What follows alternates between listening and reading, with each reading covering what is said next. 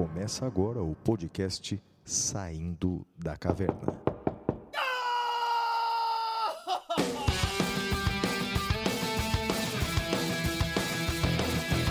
Com Guilherme Madeira, Fala galera, sejam bem-vindos, sejam bem-vindas. Flávio Martins,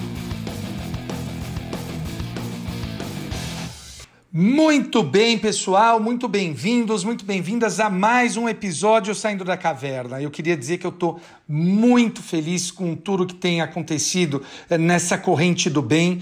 É óbvio que os tempos são duros, os tempos são difíceis, mas eu acho, Flávio, que a gente tem que lembrar das coisas boas, das coisas positivas. A gente tem que tentar manter em algum grau nosso astral elevado, nosso espírito elevado, porque as coisas estão difíceis. E eu queria dizer que eu estou feliz porque recebi a prestação de contas da editora e, novamente, adiantei os direitos autorais uh, do livro. Tem sido uma, uma, uma experiência muito boa, muito enriquecedora. Queria agradecer e queria pedir. Você que leu o curso de processo penal, uh, faz os comentários lá no, no. principalmente na Amazon, que é onde normalmente as pessoas procuram. Dá uma olhada lá no meu livro, comenta o que você achou, faça os seus elogios, críticas, que vão ser muito bem-vindas. E você, Flávio? A Madeira eu também tenho que agradecer aí a todos os ouvintes do Saindo da Caverna, todas as mensagens gentis que nos mandaram e tem várias formas das pessoas se, se comunicarem conosco, né? Pode ser pelo e-mail, que é o podcast arroba professorflaviomartins.com.br, mas também podem entrar em contato com a gente pelas redes sociais, né? Pode ser, por exemplo, pelo Instagram. O endereço do Madeira é arroba madeira10 e o meu endereço lá no Instagram, arroba siga o Flávio.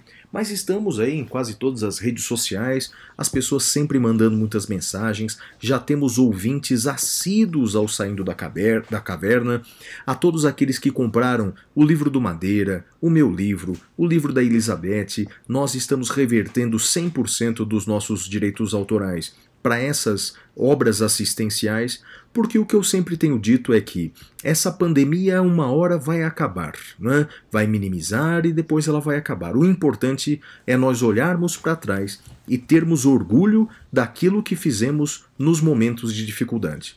Porque é nos momentos de dificuldade, né, Madeira, que você consegue ver de fato quem é um grande canalha mesmo, que não vale nada, egoísta, e aqueles que querem ajudar.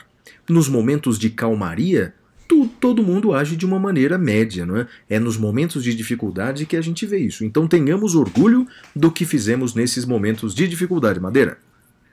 Eu acho também, Flávio, que, como eu disse antes, duas coisas eu acho que são destaques importantes. Primeiro, o vírus tem mostrado o tamanho real das pessoas, né? A gente não pode se esquecer disso.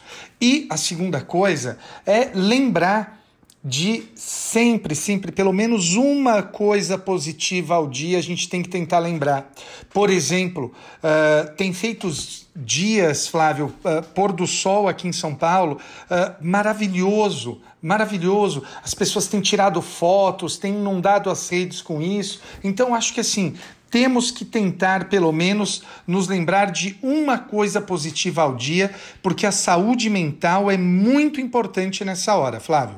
Concordo integralmente com você, Madeira. E aí, feita a apresentação, já pode apresentar aí o próximo bloco. Qual que é mesmo, Madeira? E aí nós vamos para o próximo bloco, que é o Notícias na Caverna. Até já!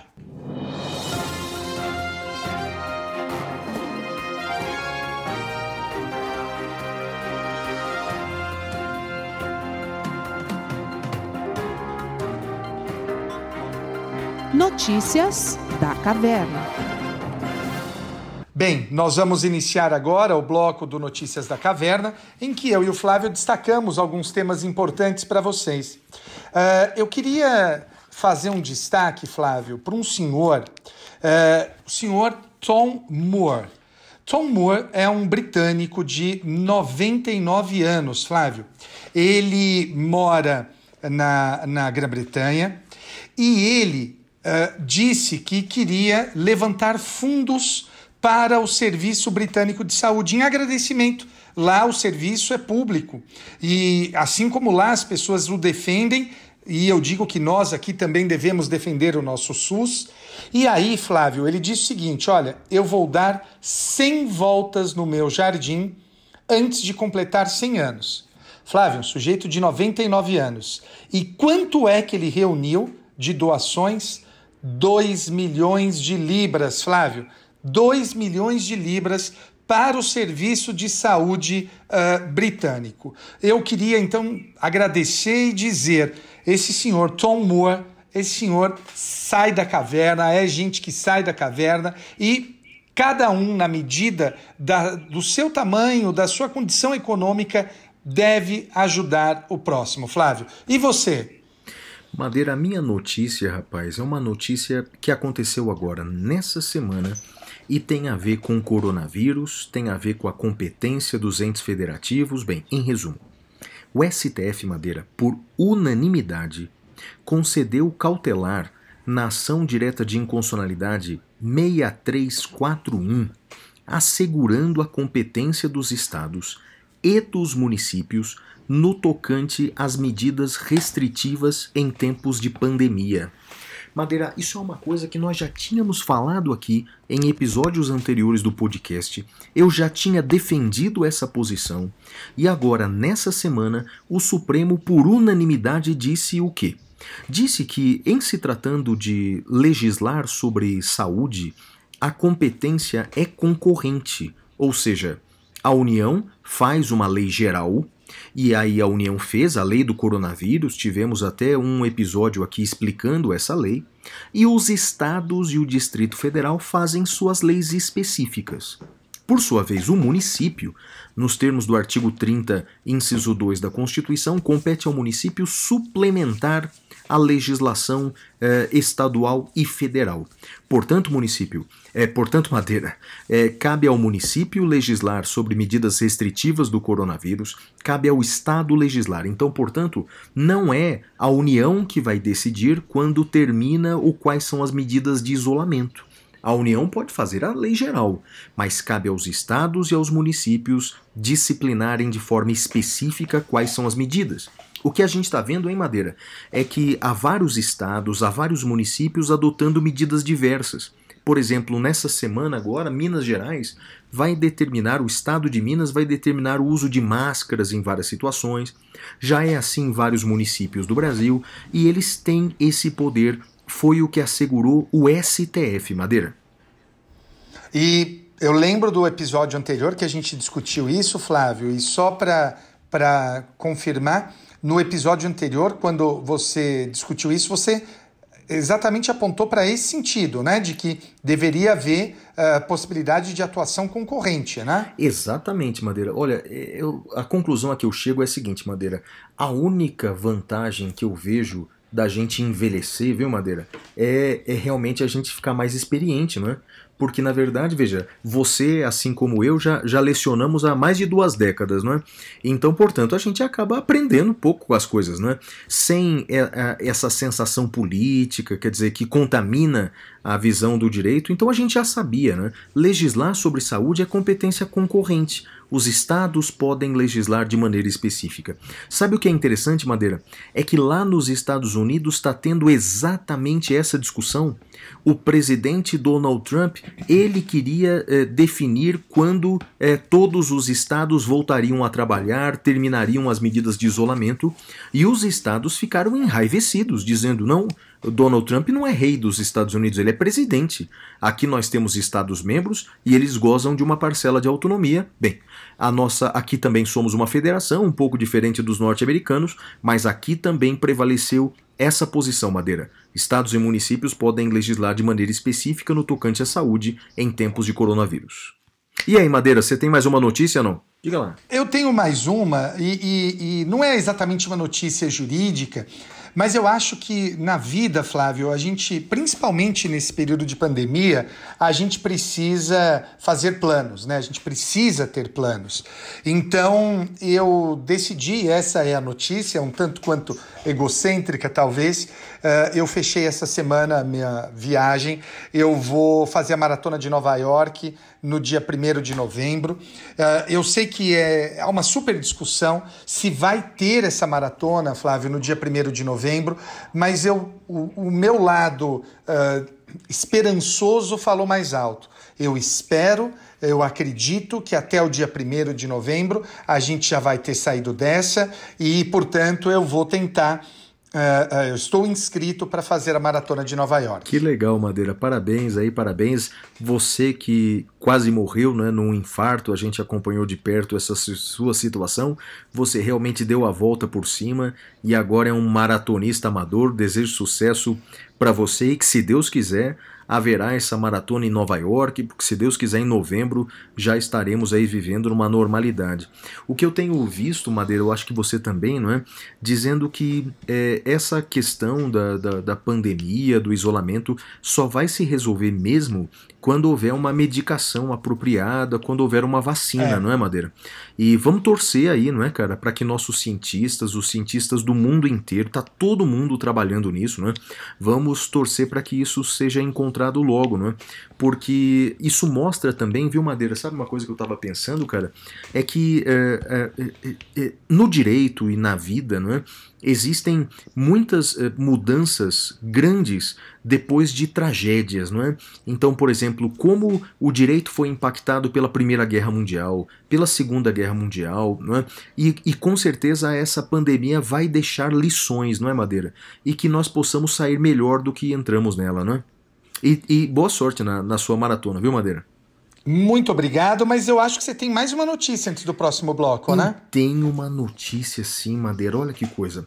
A mesa diretora da Câmara dos Deputados deu um prazo de 30 dias para o ministro-chefe da Secretaria da Presidência da República mostrar os exames de coronavírus do presidente Jair Bolsonaro. Não é? Então, é, é, todos nós sabemos não é, que foi bastante noticiado que o, o, presidente Jair Bolsonaro fez dois ou três testes do coronavírus, mas ele não revelou o resultado, se foi positivo, se foi negativo.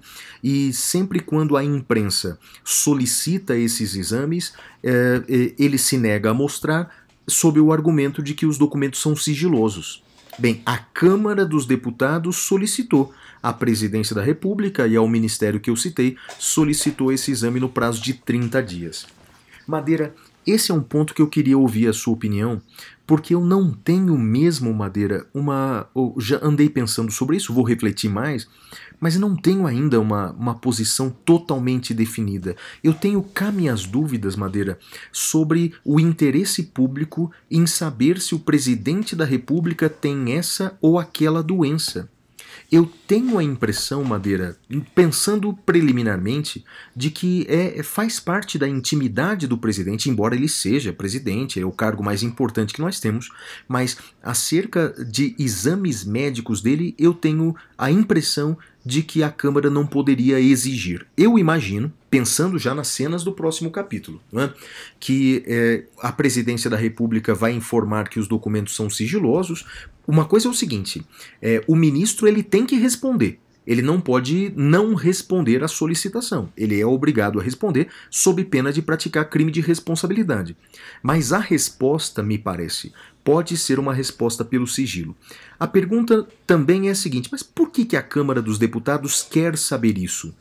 Será que é para caso o presidente esteja contaminado, já tenha sido contaminado, é mostrar que a sua conduta de sair nas ruas é uma postura inconsequente? Será que é isso que a Câmara dos Deputados quer provar? Eu não sei se seria necessário, não é, Madeira, um exame positivo para provar o ato inconsequente ou consequente. Me parece que, independente do resultado, já uh, fazer aglomerações já é um ato por si só meio que irresponsável. Mas, bem, o fato é o seguinte, Madeira: a Câmara dos Deputados quer saber o, o exame do presidente. Você chegou a pensar sobre isso ou não? Flávio, eu li essa notícia uh, e, e eu consegui refletir um pouco ainda Uh, uh, não tenho absoluta certeza ou segurança do que eu vou dizer, uh, mas a minha resposta sobre se o presidente é obrigado ou não a mostrar determinados exames, a minha resposta é depende, Flávio. Veja, se são exames que se referem à capacidade do presidente de conduzir o país, eu acho que ele tem sim o dever de mostrar estes exames. Agora, uh, se não há nada que afete a capacidade dele de condução do país, também me parece aí que não há sentido, fica na esfera da privacidade do presidente. Uh, nesse caso específico dos exames do Covid-19, uh, Flávio, eu não consigo ver relação com a capacidade dele de gerir o país. Então, falando assim de bate-pronto, sem maior estudo, uh, eu tendo a dizer que não me parece razoável essa exigência por parte da Câmara dos Deputados. Seria diferente, Deus me livre e guarde, por exemplo, se houvesse uma suspeita. Uh, acho que isso até aconteceu em um seriado, hein?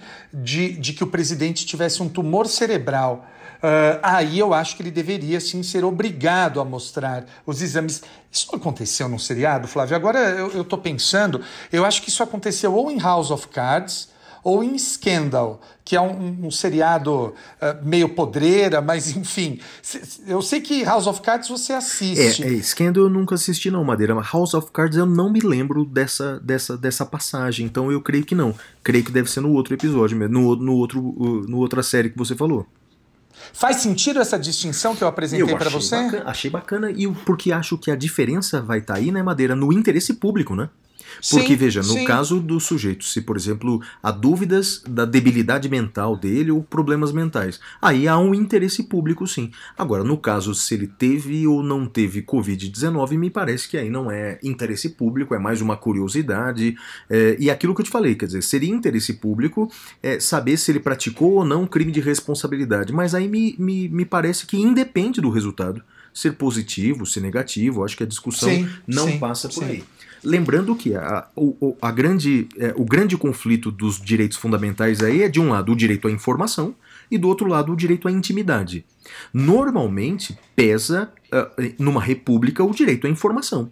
Só que esse direito à informação ele deve pesar quando o interesse é público. Quando não há interesse público, pesa o direito à intimidade. Me parece que a presidência deve responder pelo sigilo. Obviamente, né, se quiser mostrar o seu resultado, pode. Isso tem sido feito. Aí, por exemplo, o governador do Rio de Janeiro mostrou o resultado positivo, o governador do Pará mostrou o resultado positivo, o prefeito de São Bernardo do Campo. Quer dizer, a pessoa pode abrir mão da sua intimidade, mas ninguém é obrigado a fazer com que ela, ela abra mão, não é, Madeira? Eu acho que nesse ponto concordamos ambos. E aí, Madeira? Concordamos. Já pode apresentar o próximo bloco. Manda bala. Bom, então com isso a gente encerra esse bloco e vamos para o próximo bloco, que é o Pintura Rupestre. Até já. Repete aí que o próximo bloco é o Temas Cavernosos. Eita! Nós vamos agora para o próximo bloco, que é o Temas Cavernosos. Até já. Uh. Temas cavernosos.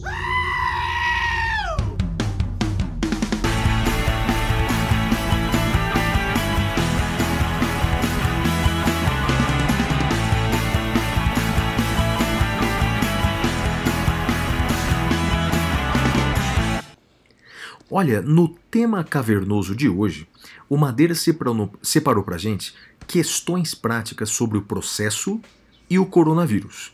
Ele vai falar sobre o processo penal e também sobre o processo civil.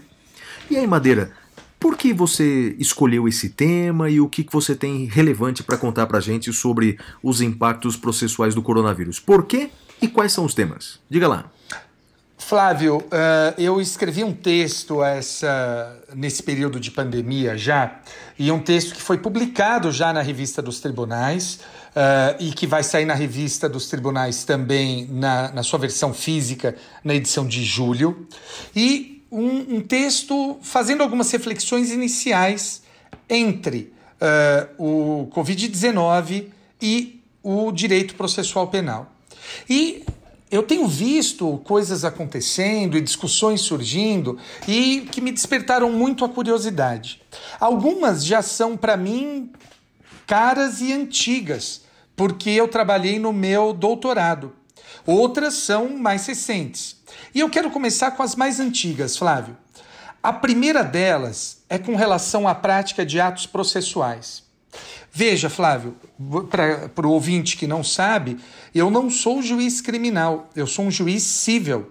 Eu trabalho aqui no Fórum João Mendes, uh, sou titular da 44ª Vara Civil do Fórum João Mendes.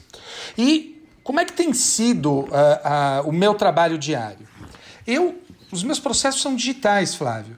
Então, para mim, é relativamente simples. Eu abro o meu o meu o meu programa, né, aqui do que dá acesso aos processos digitais e vou despachando, vou assinando os processos, guia de levantamento, isso e aquilo. Uh, isso foi autorizado pela resolução 313 Uh, de 19 de março de 2020 do CNJ, resolução 313 de 19 de março de 2020. Muitas vezes, quando eu falo isso, o, alguns advogados me questionam nas redes sociais e dizem assim: Mas, doutor, os prazos estão suspensos. Para que é que eu vou trabalhar?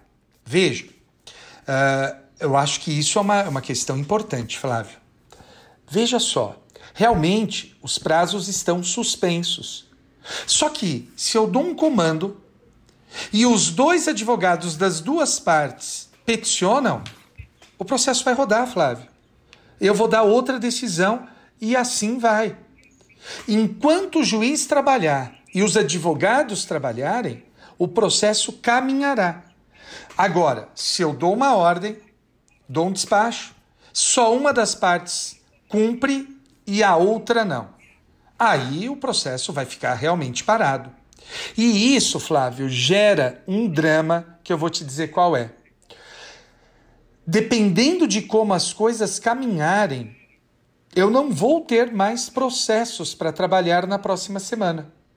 Hoje, olhando o meu, o meu escaninho virtual, para despacho, eu tenho algo em torno de 150 processos, que devem se encerrar na próxima semana. Agora, se os advogados voltarem a, a, a peticionar, aí o processo, os processos vão andar. E eu tenho uma pergunta, Flávio, que é uma pergunta que eu tenho feito. Será que faz sentido o prazo dos processos continuar suspenso? Eu sei que a OAB está consultando os advogados para entender como ela deve se posicionar perante o CNJ. Mas eu faço a seguinte ponderação, Flávio. Muitos dizem que os processos devem continuar suspensos para evitar problemas uh, de locomoção das pessoas. Para que as pessoas não tenham que ir, por exemplo, de um lugar ao outro, pegar documentos, esse tipo de coisa. Agora, eu acho que esse tema poderia ser tranquilamente superado com um advogado peticionando e dizendo assim: Excelência, esse essa, essa argumentação que eu vou expender agora está comprovada por documentos que eu não tenho como juntar agora e eu peço prazo para juntar. Não vejo problema algum em ser feito isso. Eu acho que é, é, o meio termo é muito importante. Flávio, o que, que você acha disso que eu falei até agora? Concordo com você até agora, Madeira. Creio que, na verdade, então o andamento do processo está na mão das partes, não é? Não apenas na mão do Estado, também está na mão das partes. E uma coisa que eu tenho percebido, Madeira, então, é que essa pandemia ela mostra o quanto é necessário nós evoluirmos não é? cada vez mais na tecnologia, no acesso público à informação, que a gente obtenha os documentos de todas as repartições públicas de forma eletrônica, que as pessoas tenham acesso. A gente discutiu aqui num episódio, não sei se você se lembra, foi sobre democracia. A gente até falou da e-democracy e você falou, é, mas no Brasil muitas pessoas não têm acesso à tecnologia e como isso é verdade, né, Madeira? A gente viu agora que nesses, nesse benefício de 600 reais, muitas pessoas não sabem como baixar um aplicativo, como fazer requerimentos eletrônicos, então a gente precisa mesmo ampliar a tecnologia, democratizar a tecnologia, fazer com que todas as informações sejam realmente públicas e digitais. Eu acho que essa pandemia dá muitas lições pra gente, Madeira, mas por enquanto eu tô concordando plenamente contigo, cara. Manda bala, qual o próximo tema aí? Vamos ver agora se você vai continuar concordando, porque tudo isso que eu falei até agora foi para um juiz civil. Vamos falar para juiz criminal agora. Flávio, os juízes criminais não estão fazendo audiência, não estão fazendo nada. Veja, nem juízes, nem promotores, nem advogados, salvo ato urgente de prisão e soltura, mas o resto, os juízes não, criminais não estão fazendo audiências. E por quê? Justamente porque não se tem usado a tecnologia a nosso favor. Eu acho, Flávio, que nós podemos utilizar uma disposição que já existe no Código de Processo Penal, que é o interrogatório por videoconferência, e estender para todo toda a audiência. Veja, Flávio, minha ideia que eu já sustentava no doutorado, no doutorado, é a seguinte: uh, que os atos processuais todos sejam praticados por videoconferência. Sem necessidade, por exemplo, de carta precatória, de carta rogatória e esse tipo de coisa. Vou, vou ser mais claro, Flávio. Uh, a gente pode usar o artigo 185 do Código de Processo Penal, que é o que fala do interrogatório por videoconferência. Ele tem uma hipótese lá que é uh, por gravíssima questão de ordem pública. Hum, então hum, veja, verdade, Flávio. Lembro, lembro dessa hipótese. Lembrou? Então veja, se uma pandemia não for gravíssima questão de ordem pública, Flávio, eu não sei o que é. Então já começa daí. Nós temos uma questão que é a pandemia. E aí, veja, vamos supor, Flávio, Deus me livre e guarde, que você seja testemunha de um roubo. Flávio, você não tem que ir para o fórum uh, eh, para depor. O juiz faz uma videochamada com você para te ouvir. Para te ouvir. Ah, mas como é que vai confirmar que o Flávio é o Flávio? Ué, o Flávio mostra o RG na câmera. Se a funcionária ou o funcionário tiver dúvida, sobre a identidade, ele mostra para o juiz e o juiz decide.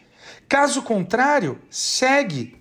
Então eu não vejo por que não utilizar a videoconferência também para as audiências criminais. O que, que você acha, Flávio? Olha, Madeira, rapaz, essa pandemia tá mudando esse programa, rapaz. Até agora a gente só tá discordando de série de TV mesmo, viu? Porque temas jurídicos a gente tá concordando e eu concordo plenamente, cara. É impressionante, não é, Madeira? Quer dizer, a, a, a tecnologia ela vem para mudar a sociedade inteira, mas o processo ainda fica condicionado a técnicas do século passado carta precatória, Madeira, mas não, mais, não, faz mais sentido, cara, mas não faz mais sentido. Nenhum. E tem aquele princípio, não é, da instrumentalidade das formas, cara. Não tem nulidade sem prejuízo. Se não houver prejuízo na oitiva eletrônica por videoconferência da testemunha do réu, não há por que anular o processo. Aliás, o processo seria muito mais célere dessa maneira, né? impactaria menos na vida das pessoas. Madeira, mas concordo integralmente. A Lei 9099, ela deu uma bela avançada nisso, né, Madeira? Permitindo, é, não tanto como você está propondo, mas, por exemplo, formas de intimação de maneira mais informal. Então, quer dizer, sim, me parece que essa sim. deveria ser a tendência de todo o processo, não é? E, e tomara que a pandemia mostre isso mesmo para os juristas, não é? Veja, Flávio, o que a gente nota, por exemplo, eu li reportagens de que uh, os jovens, né, não nós, os jovens, eles passaram a aumentar a troca de, uh, uh, como direi, Flávio, nesse programa que é um programa de família, as pessoas estão fazendo amor não por telepatia, mas por videoconferência de seus celulares, Flávio. Então veja, se até isso as pessoas estão fazendo por meio de seus celulares, por que não fazermos a audiência, né? Que exige menos até do que isso, né? Então tudo está mudando. O amor está mudando, por que não o processo mudar também, Flávio? É, Madeira. E, e, uma coisa que a gente já disse mil vezes, eu acho que desde o episódio número um você disse, a gente não pode, não é? É politizar o, a, o discurso técnico, a gente não pode politizar o discurso uh, jurídico. E eu estou falando isso, Madeira, porque essa semana o ministro da Justiça ele divulgou que estava fazendo um estudo para compra de tablets não sei se você viu isso, para que os presos pudessem se comunicar com videoconferência com as suas famílias. A explicação vi, é assim. não Não, não, pois é. Porque a questão é a seguinte, quer dizer, como está sendo proibida a visita nos presídios para diminuir a chance de rebeliões, de inconformismos, então o ministro da Justiça disse que estava fazendo um estudo para compra de tablets para que então os presos fizessem a vi- aquela visita de forma virtual. Conversasse com. a- assim como a gente costuma conversar per- por câmera no WhatsApp, o preso também faria isso, os presídios teriam alguns tablets para isso. Você acredita, Madeira, que é, alguma- algumas autoridades, como por exemplo, vou citar aqui o, o deputado federal mais votado de São Paulo, mais votado de São Paulo, é, Eduardo Bolsonaro, criticou publicamente o ministro da Justiça, olha, fogo amigo, né? Dizendo que absurdo, que falta de prioridade, agora a gente vai dar tablet para preso. Bem, Madeira, como se na verdade é, tivesse dando o tablet pro preso assistir o Netflix. Óbvio que não é isso, né? Seriam alguns tablets para alguns presídios para conter não é, o risco de, de, de rebelião e, e- e garantir a, a saúde dos próprios agentes penitenciários, não é, Madeira? Se acredita que o ministro da Justiça recuou na proposta? Dizendo, não, não, então tá. É, pois é. Não, não, então, então a gente está só estudando, ainda não é certo. Ou seja, nitidamente ele levou um presta atenção e acabou recuando da proposta. Esse é o perigo, né, Madeira? A gente é, é, falar de alguma coisa técnica, portanto, ali era uma medida para diminuir o risco de rebelião, garantir a segurança dos agentes penitenciários, né? daí você politiza o discurso e tudo vai por água abaixo. A gente não pode politizar, né, Madeira? Então a gente tem que analisar de forma imparcial, de forma técnica e, e- e sempre pensando no bem coletivo, né, Madeira? Tem mais coisa aí para falar ou não? Tem sim. É, Antes eu estava até surpreso que eu iria concordar com, com o ministro Sérgio Moro eh, na compra dos tablets, mas ele recuou. Então eh, eu discordo do recuo dele. Eh, eu entendo, né? Afinal de contas, ele tem que cumprir as ordens do, do chefe, eh, que é o presidente da República, mas eh, eu acho que a, a gente tem que parar de pensar nessa coisa do prendo e arrebento. Uh, e a gente tem que ser racional. Veja, Flávio, uh, uma hora o sistema vai explodir, sistema prisional. E essa medida que o ministro Moro tinha pensado era uma, uma medida que atenuava, sim, e muito o problema. Uh, era uma boa medida, Flávio, boa medida. Uh, e não adianta a gente achar que vai uh, conter na base do prendo e arrebento. Não vai. Nenhum país conseguiu, cont- salvo ditaduras, né? E as ditaduras a gente sabe que não duram muito, mas salvo ditaduras, nenhum país conseguiu vencer na base, na base do prendo e arrebento. É Bom, verdade. Fla- Flávio, eu separei também um outro tema, que é o tema da prisão preventiva. Veja, imagine só, Flávio, prisão preventiva em tempos de coronavírus. Eu no texto que eu que eu que vai sair publicado já está no online para os assinantes e vai sair publicado na, na mídia física. No texto que eu escrevi, eu separei três momentos: decretações de novas prisões, revogações das prisões anteriormente decretadas e relaxamento das prisões por excesso de prazo. Veja, a reforma do pacote anticrime do próprio ministro Moro, embora essa parte não seja dele, mas eh, a reforma veio estabelecer uma maior restrição para os decretos de prisão preventiva, Flávio.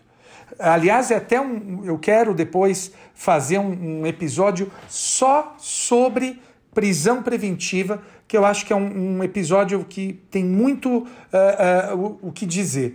Mas veja, Flávio, eh, o que, que aconteceu? Houve um aumento nas restrições e houve uma recomendação do CNJ, é a recomendação 6220, que trata desse tema. Veja, Flávio, recomendação não é, não vincula o juiz. Daí o nome recomendação. Mas me parece, Flávio, que a recomendação do CNJ é boa. Ela é correta. Ela diz o seguinte: olha, juízes, prestem atenção. Tomem cuidado ao decretar as prisões preventivas. Uh, não banalizem as prisões preventivas. preventivas, em especial na época de coronavírus. Porque, Flávio, você imagina que eu posso estar tá mandando alguém que tenha a doença e seja assintomático para dentro do presídio. E quando eu mando essa pessoa para dentro, eu exponho os presos e também os agentes penitenciários, Flávio, os, uh, os policiais que cuidam dos presos. Então, uh, muitas vezes, né, esse discurso acaba sendo uh, politizado, como você diz, e aí aquela turma de sempre grita, né, ah, direitos humanos para humanos direitos. Parceiro, você, com essa mentalidade equivocada, míope, você está colocando em risco os próprios policiais que você diz proteger. Então, acho que a gente tem que pensar, Flávio, de maneira estratégica. Então, é tentar conter e que fique muito claro. Eu não estou dizendo não se decrete prisão preventiva, porque não é isso que diz a recomendação.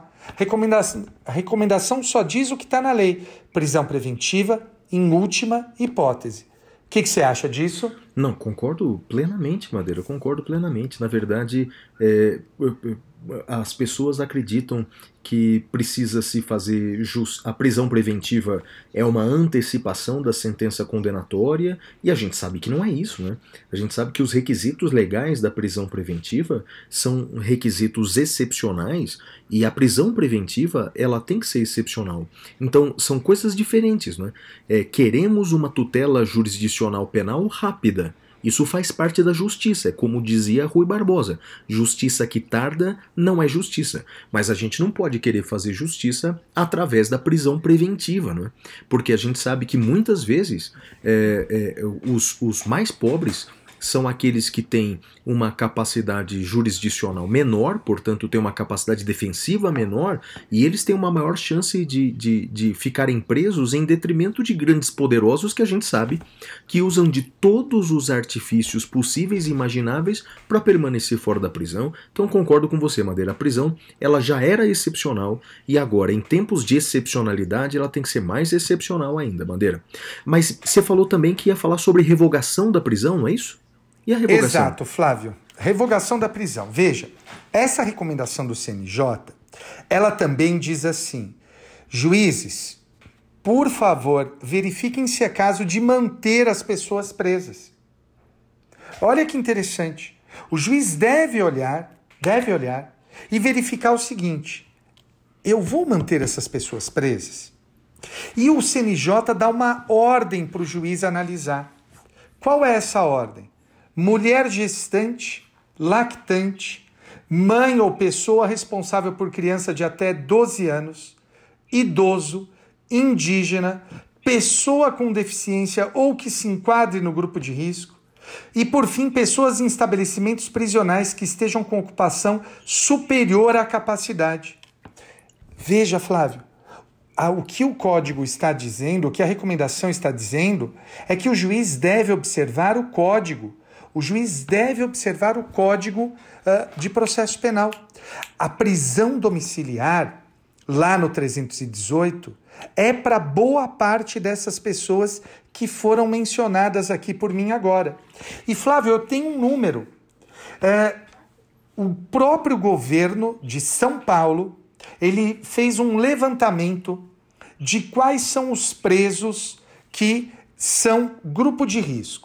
Então, nós estamos falando, Flávio, de presos que têm desde asma até câncer. São pessoas, portanto, do grupo de risco. São 9% do total de presos, Flávio. É um total de 17.274 pessoas. Eu sei que o número espanta, Flávio, mas a gente tem que tomar cautela. De novo, não acho que o juiz deva soltar essas 17 mil pessoas, Flávio. Não me parece razoável isso. O juiz deve olhar caso a caso e ver qual é o tipo de comorbidade e também, Flávio, verificar qual é o crime cometido. Veja, vamos supor que eu tenha uh, um, um, um, estuprador serial que seja. Uh, uh, seja idoso, por exemplo.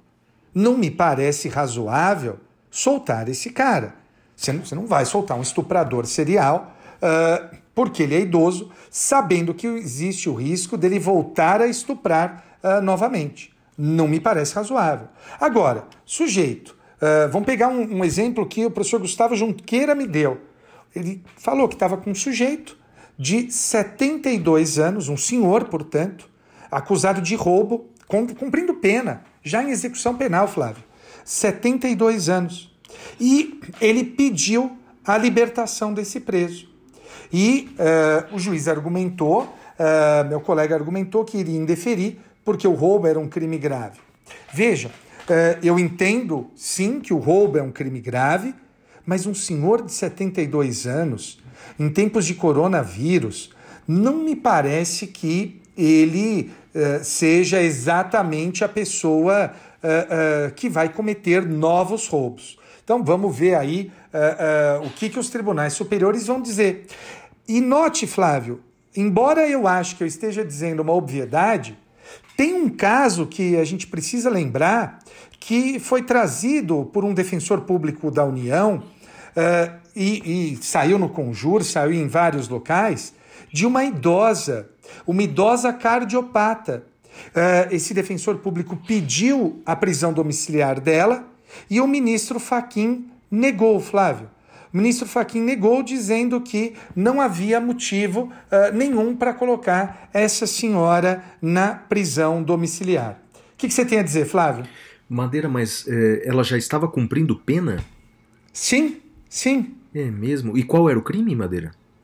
Ai, Flávio, eu acho que era tráfico, mas eu não estou seguro do crime. Mas não era nada, aparentemente não era nada desse tipo de crime que, que nos causa repulsa.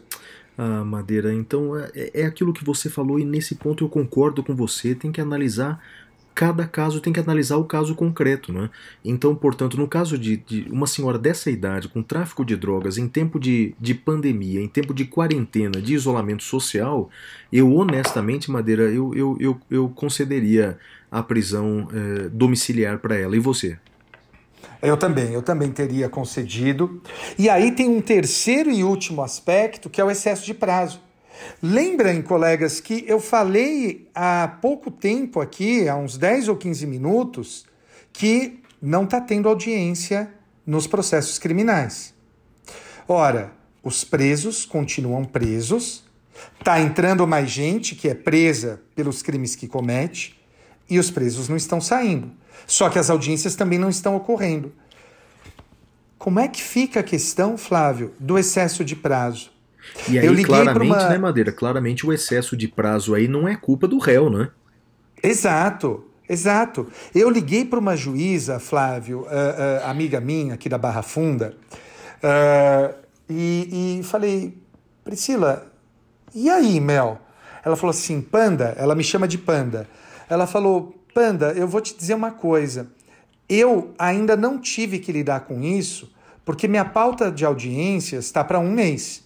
Então, por enquanto, não tem excesso de prazo algum. Mas se isso continuar, eu não sei o que eu vou fazer. Dependendo de por quanto tempo se continue, se não nos for permitido fazer audiência por videoconferência, eu não sei o que vai acontecer. Que, que, você acha, Flávio? É, Madeira, você tem toda a razão, cara. Eu, porque, veja, essa, as pessoas estão fazendo o seguinte raciocínio, né? Não, essa pandemia vai durar uns 15 dias, vai, o, o isolamento vai durar uns 15 dias, vai durar um mês. O problema é o seguinte, Madeira, se durar três meses, se durar quatro meses, quer dizer, vai ter que se examinar essa questão, Madeira. Ou seja, ou você vai fazer as audiências por videoconferência, vai achar um jeito, ou então você vai tornar a prisão ainda mais excepcional, não é, Madeira? Porque você corre o risco de deixar pessoas presas por muito tempo sem sequer direito a um julgamento, né, cara? Doido isso, né? Eu acho isso, assim, uh, são os reflexos da pandemia que a gente vai vendo no dia a dia. E eu acho, Flávio, que isso seria resolvido de uma maneira muito simples, que é uh, uh, fazer, permitir a videoconferência. E aí a gente resolveria esse problema. Não teria que ficar discutindo se solta, se prende, uh, enfim. Me parece que a gente resolveria boa parte dos problemas com a videoconferência, Flávio. Concordo contigo, Madeira. E você chegou a ver, cara, um vídeo de um discurso do Obama de cinco anos atrás? Parece que o vídeo foi gravado, sabe, semana passada, falando da chance de se ter um vírus sem vacina, mundial, e que tenha, nós temos que estar preparados para isso. Você chegou a ver esse vídeo ou não? Não vi, cara, Cara, não vi. É assustador. O cara tinha previsto isso e ele estava falando sobre o Obamacare, quer dizer, um, o, a- aquilo que lá nos Estados Unidos eles não têm um sistema público de saúde, não é? E, e, e na verdade, como nós temos, então ele de- defendia isso. Ou seja, o que eu estou dizendo é o seguinte: a gente não precisava ter que aprender é, na tragédia, não é? A gente, a gente podia realmente avançar na tecnologia do processo. Bem, já houve um avanço, não é, Madeira? Mas podia avançar mais, não é? E, e- e, bem, e, e tomara que a gente aprenda com essa pandemia e tomara que, que realmente logo se resolva essa questão, Madeira. Tem mais algum aspecto aí que você queira falar ou não? Não, eu acho que com isso a gente encerra então esse nosso bloco e nós vamos agora para o próximo bloco que é o Pintura Rupestre. Até já!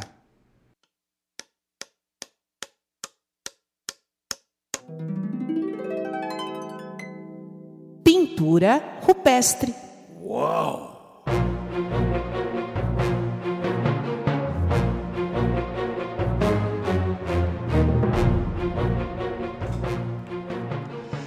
Muito bem, agora no bloco do Pintura Rupestre, eu gostaria de eh, iniciar saudando e lamentando a semana que nós estamos gravando esse podcast, Flávio. Nós perdemos duas pessoas maravilhosas.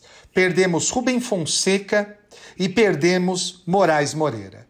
E, em homenagem a eles, eu digo que vocês devem ler Agosto de Rubem Fonseca, que é, um- é uma obra dele, e ouvir Os Novos Baianos.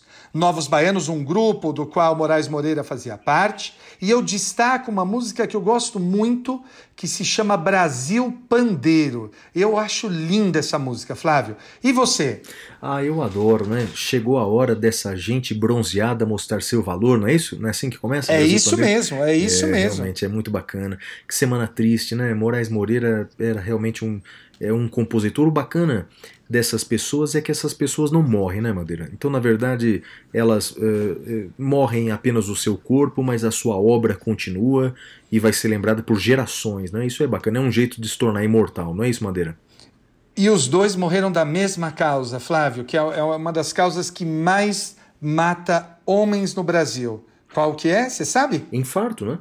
Infarto. Infarto, cara. É isso mesmo, infarto. Então, depois que passar a pandemia, por favor, cuidem dos seus corações, parem de fumar, parem de comer comida gorda, ah, ah, melhorem a sua alimentação, pratiquem esportes e ouçam novos baianos. Flávio, qual que é a sua dica cultural? Olha, Madeira, a minha dica cultural agora é de um livro, cara. É de um livro. Bem, eu não sei o gênero que você mais gosta de ler. Eu adoro biografias, cara. Adoro biografias. E tem um personagem histórico que é dos mais apaixonantes, Madeira. É Dom Pedro I. O nosso Dom Pedro I, lá em Portugal, eles chamam de Dom Pedro IV, porque afinal ele era o, o quarto Pedro deles, é o primeiro Pedro nosso. O fato é o seguinte: tem uma biografia de uma historiadora chamada Isabel Lustosa. O nome do livro é Dom Pedro I, um herói sem caráter. Olha o nome do livro, Madeira. Dom Pedro I, um herói sem caráter. Porque de fato, cara, é, esse era Dom Pedro I, um cara que batia na mulher, mas um cara que foi rei do Brasil, foi rei de Portugal. A história dele é, é sensacional. Só um, um, um, uma- um episódio que eu acho o máximo, Madeira. Não sei se você sabia dessa. Dom Pedro I, ele nasceu e morreu exatamente no mesmo lugar. Você acredita nisso?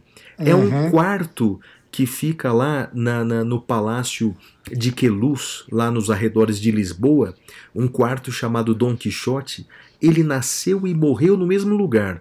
E claro, né, morreu com um pouco, acho que com 35 anos, ele morreu jovem, a beça, não é? De sífilis, também não é à toa, né? Não teve uma vida Não. muito regrada, né? Mas o fato é que ele nasceu e morreu no mesmo lugar. Olha, quem quiser conhecer um pouco mais sobre a história desse personagem que é fascinante, né? Dom Pedro I, recomendo esse livro da Companhia das Letras, chamado Dom Pedro I, um herói sem caráter, da Isabel Lustosa. E você, Madeira, tem mais alguma dica cultural aí ou não?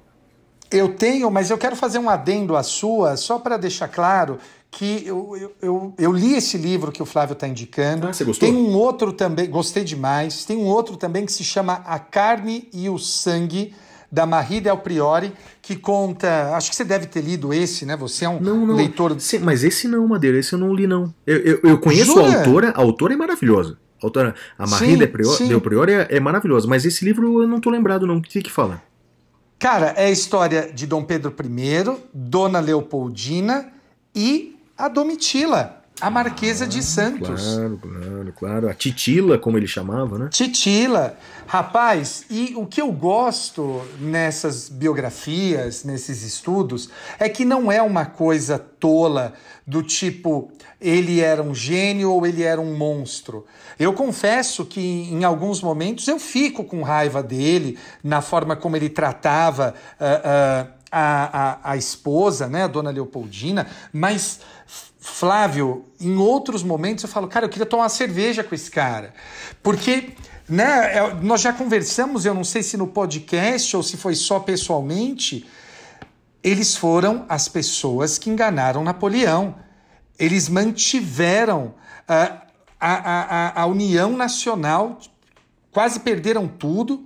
E Dom Pedro aí foi na unha e segurou a- a- as fronteiras brasileiras. Olha, eh, é um personagem fascinante, é um personagem complexo. Eu adiro a recomendação do Flávio e vou fazer mais uma, Flávio. Eu vou, recom- eu vou recomendar um filme chamado Raça. É um filme que tem na Netflix. E eu imagino que vocês estejam ouvindo um barulho ao fundo, que deve ser o Flávio comendo alguma coisa. Não É, são os meus cachorros, Madeira. são seus cachorros, muito bem, muito bem. E, e você já viu esse filme Raça, Flávio? Ele cuida da história do Jesse Owens e das Olimpíadas de Berlim, aquelas Olimpíadas nazistas de Berlim. Você chegou a ver esse, esse filme? Não, Madeira, não vi esse filme. É bom? É muito bom, recomendo enfaticamente. O filme se chama Raça na Netflix. Flávio, você tem mais alguma dica? Não, minha- Madeira, minha dica era aquele livro mesmo e vou assistir a esse filme aí, Raça. A história dele é demais, né? Conta aquela, aquele episódio das Olimpíadas com Ah, Hitler. Exato, exato. Ah, não massa. dei spoiler, porque muita gente não conhece essa história. Então, é, conta esse episódio. Aliás, é, é um dos ápices do filme. Assistam, que vocês vão gostar. E, por favor, não pesquisem a história do Jesse Owens antes de assistir o filme, se você não conhece, para não estragar ah, ah, a história. E saiba, tudo aquilo que está lá é verdade. Ah, que legal, Madeira, que legal, sensacional. Tomara que as pessoas gostem das nossas dicas. E agora então vamos para o último bloco do programa de hoje, o bloco mais esperado. Vamos para o prêmio Capitão Caverna. É hora do prêmio Capitão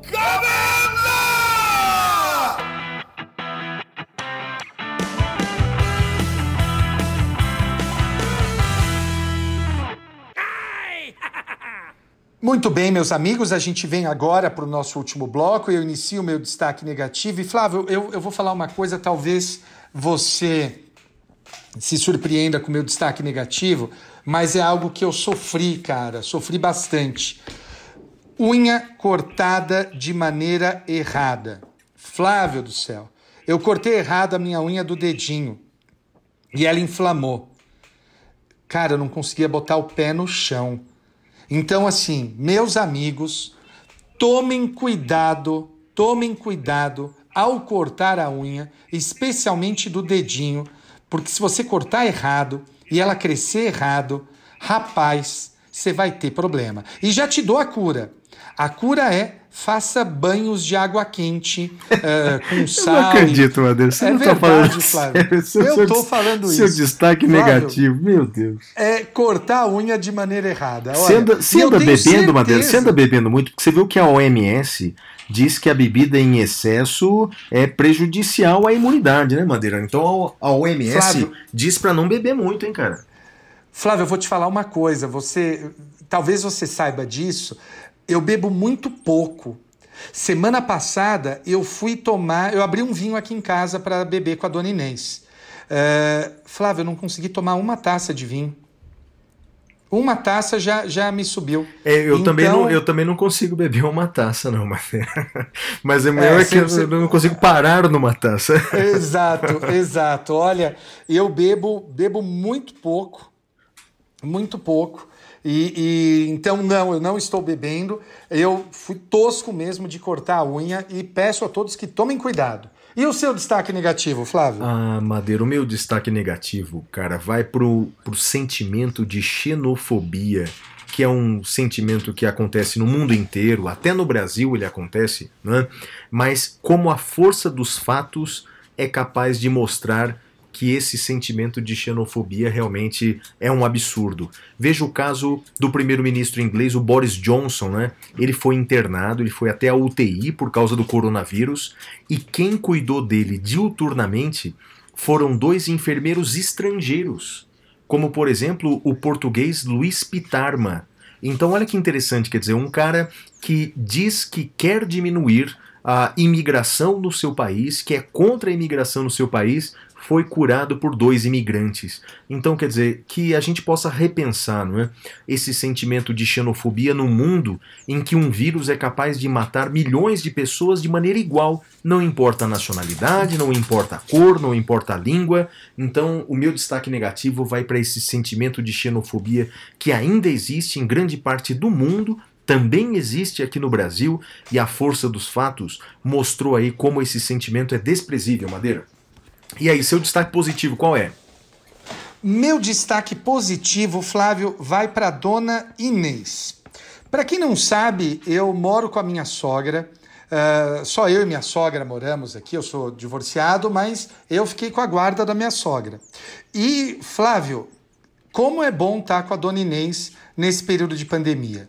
Ela cozinha para mim, ela passa minha roupa, ela lava minha roupa. Olha, Flávio, então eu queria agradecer de público aqui a dona Inês, que não está me ouvindo agora, está lá no quarto assistindo a novela dela, mas olha, é, é uma senhora que tem 72 anos e me trata maravilhosamente bem. Uh, a minha briga com ela é para ela fazer menos comida, menos pudim, porque senão eu vou terminar a, a, essa quarentena uh, gordo, enorme. Uh, mas eu agradeço de público a Dona Inês. Flávio. E ela entrega delivery, Madeira? Como é que é o negócio aí?